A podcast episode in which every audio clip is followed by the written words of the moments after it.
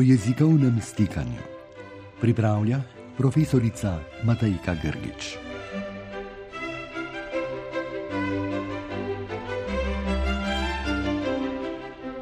Drage poslušalke in dragi poslušalci, lepo pozdravljeni. V prejšnji oddaji smo si ogledali nekatere primere jezikovnega stikanja in sicer predvsem primere fosilizacije oziroma tako imenovane okamnitve. Termin fosilizacija ima v jezikoslovju dva pomena. Uporablja se po eni strani v didaktiki drugega oziroma tujega jezika in sicer za napake, ki se ponavljajo oziroma ki jih govorec ne odpravlja pri učenju jezika. Po drugi strani pa se ta termin uporablja tudi na področju manjšinskih, predvsem tako imenovanih dediščinskih jezikov. V tem kontekstu pravimo, da govorci manjšinskega oziroma dediščinskega jezika včasih uporabljajo besede ali besedne zveze, ki jih sicer drugi, tako imenovani primarni govorci istega jezika, ne uporabljajo več. To so pač besede, ki so zastarele ali kako drugače neobičajne.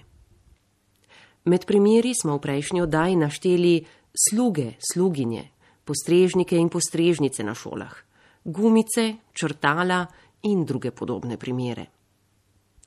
Seznamu, ki smo ga navedli zadnjič, bi mogoče lahko dodali še okoljnik. Če ne veste, kaj bi to bilo, ali če se tega ne spomnite iz šolskih časov, naj povem, da je to tista knjiga, v kateri se zbirajo okrožnice, sporočila, ali nasplošno oglasi.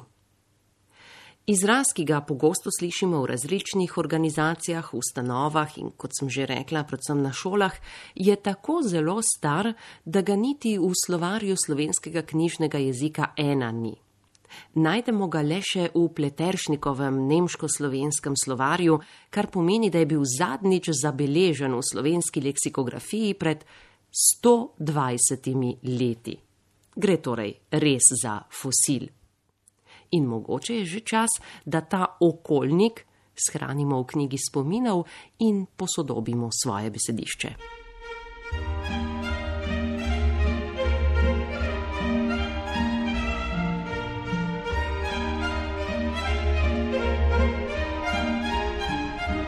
V današnji oddaji bomo skupaj začeli novo poglavje oziroma bomo pobliže spoznali nov sklop pojavov. Temu poglavju oziroma sklopu pojavov pravimo konvergenca. Gre za to, da se dva jezika, med katerima prihaja do stikanja, začneta počasi približevati drug drugemu. To približevanje je lahko oboje stransko oziroma dvosmerno ali enostransko, enosmerno. Pri manjšinskih jezikih je seveda običajno tako, da se ti, torej manjšinski jeziki, bolj očitno približujejo večinskim kar pa seveda še ne pomeni, da se tudi večinski jeziki ne približujejo manjšinskim, čeprav je seveda dogajanje v tej smeri manj očitno in ga torej zaznavajo le jezikoslavci. Manjšinski jeziki, ki se približujejo večinskim, začenjajo torej postopoma izgubljati nekatere svoje specifike, predvsem tiste, po katerih se od večinskih jezikov tudi ločujejo. V primeru slovenščine v Italiji, torej v tem primeru, ki nam je zelo blizu, je zelo očiten primer konvergence opuščanje dvojine. Ker je italijanščina pač nima, je tudi govorci slovenskega jezika ne uporabljamo. Vsaj ne dosledno, kot bi bilo treba.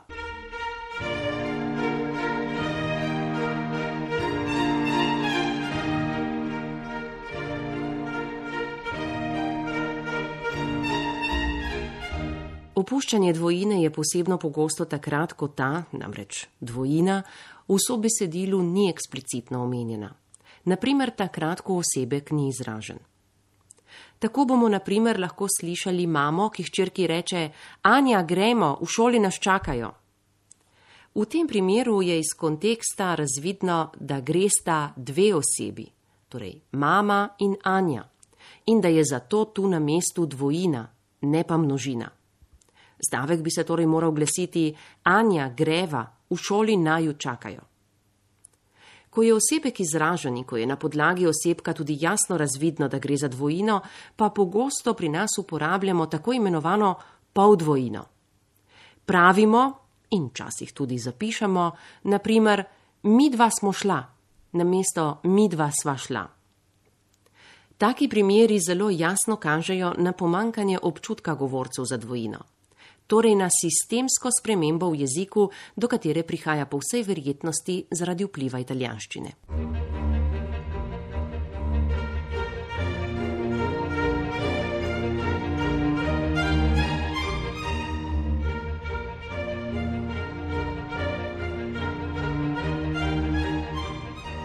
Sistemske napake so med vsemi vrstami napak v jeziku nekako najhujše, saj prizadenejo same temelje jezika.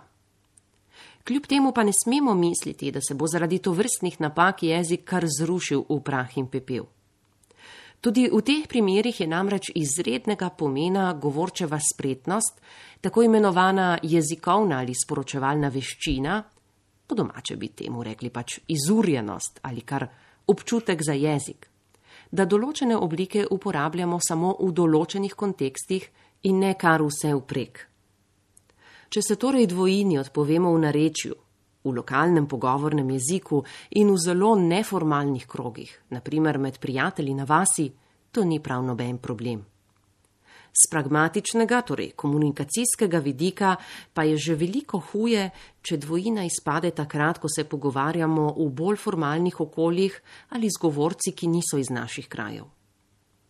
Vedeti moramo namreč, da je v slovenščini dvojina nasplošno prisotna tudi v neformalnih kontekstih, se pravi v narečjih in v vsakdanjem pogovornem jeziku.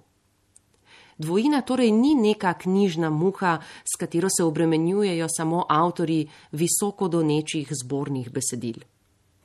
Če torej dvojine ne uporabljamo, ko prestopimo mejo ali ko imamo na obisku govorce, s katerimi se ne pogovarjamo v vaškem narečju, moramo vedeti, da bomo izpadli nekoliko eksotično, čudaško, mogoče celo kot govorci slovenščine kot tujega jezika.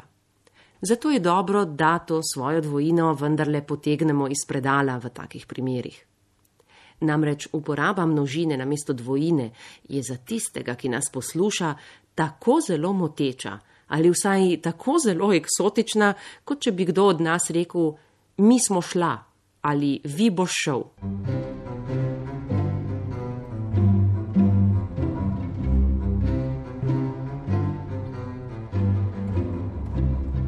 Predvsem pa moramo dvojino dosledno uporabljati v pisnih besedilih. Saj veste, verba volant, skripta manent. V pogovoru, zlasti takem prijateljskem, neformalnem, je marsikaj dovoljeno. In če ni dovoljeno, znamo biti ljudje pač prizanesljivi in zamižati na eno oko ali si zatisniti eno uho, ko je to potrebno. Pri branju pa smo bolj natančni. Delno zato, ker je večina pisnih besedil, z izjemo mogoče SMS-ov, namenjena bolj formalnemu sporočanju. Delno pa tudi zato, ker lahko zapisano besedilo večkrat preberemo in prej ali slej torej opazimo napake. Ne na zadnje moramo še vedeti, da je branje za naše možgane izjemno naporno delo. In ker smo se branja naučili, vklopimo vsakič, ko beremo možgansko danes bi temu rekli aplikacijo, s pravili, ki smo se jih naučili ob branju in zbranjem. Skratka, isti človek je lahko izjemno toleranten poslušalec in izjemno strok bralec. Zato bodimo pozorni, ko pišemo. Pojavi jezikovnega stikanja sodijo na raven pogovornega jezika, v neformalna, sproščena okolja, v pisna besedila pa res samo izjemoma mogoče v kak roman, kjer nastopajo lokalno obarvani liki ali v kakšne neformalne oblike pisnega sporočanja, kot so SMS-i, spletne klepetalnice in podobno. Kako se pa konvergenca razvija na drugih področjih, naprimer na ravni leksike, torej besedja, o tem, drage poslušalke in dragi poslušalci, več v naslednji oddaji.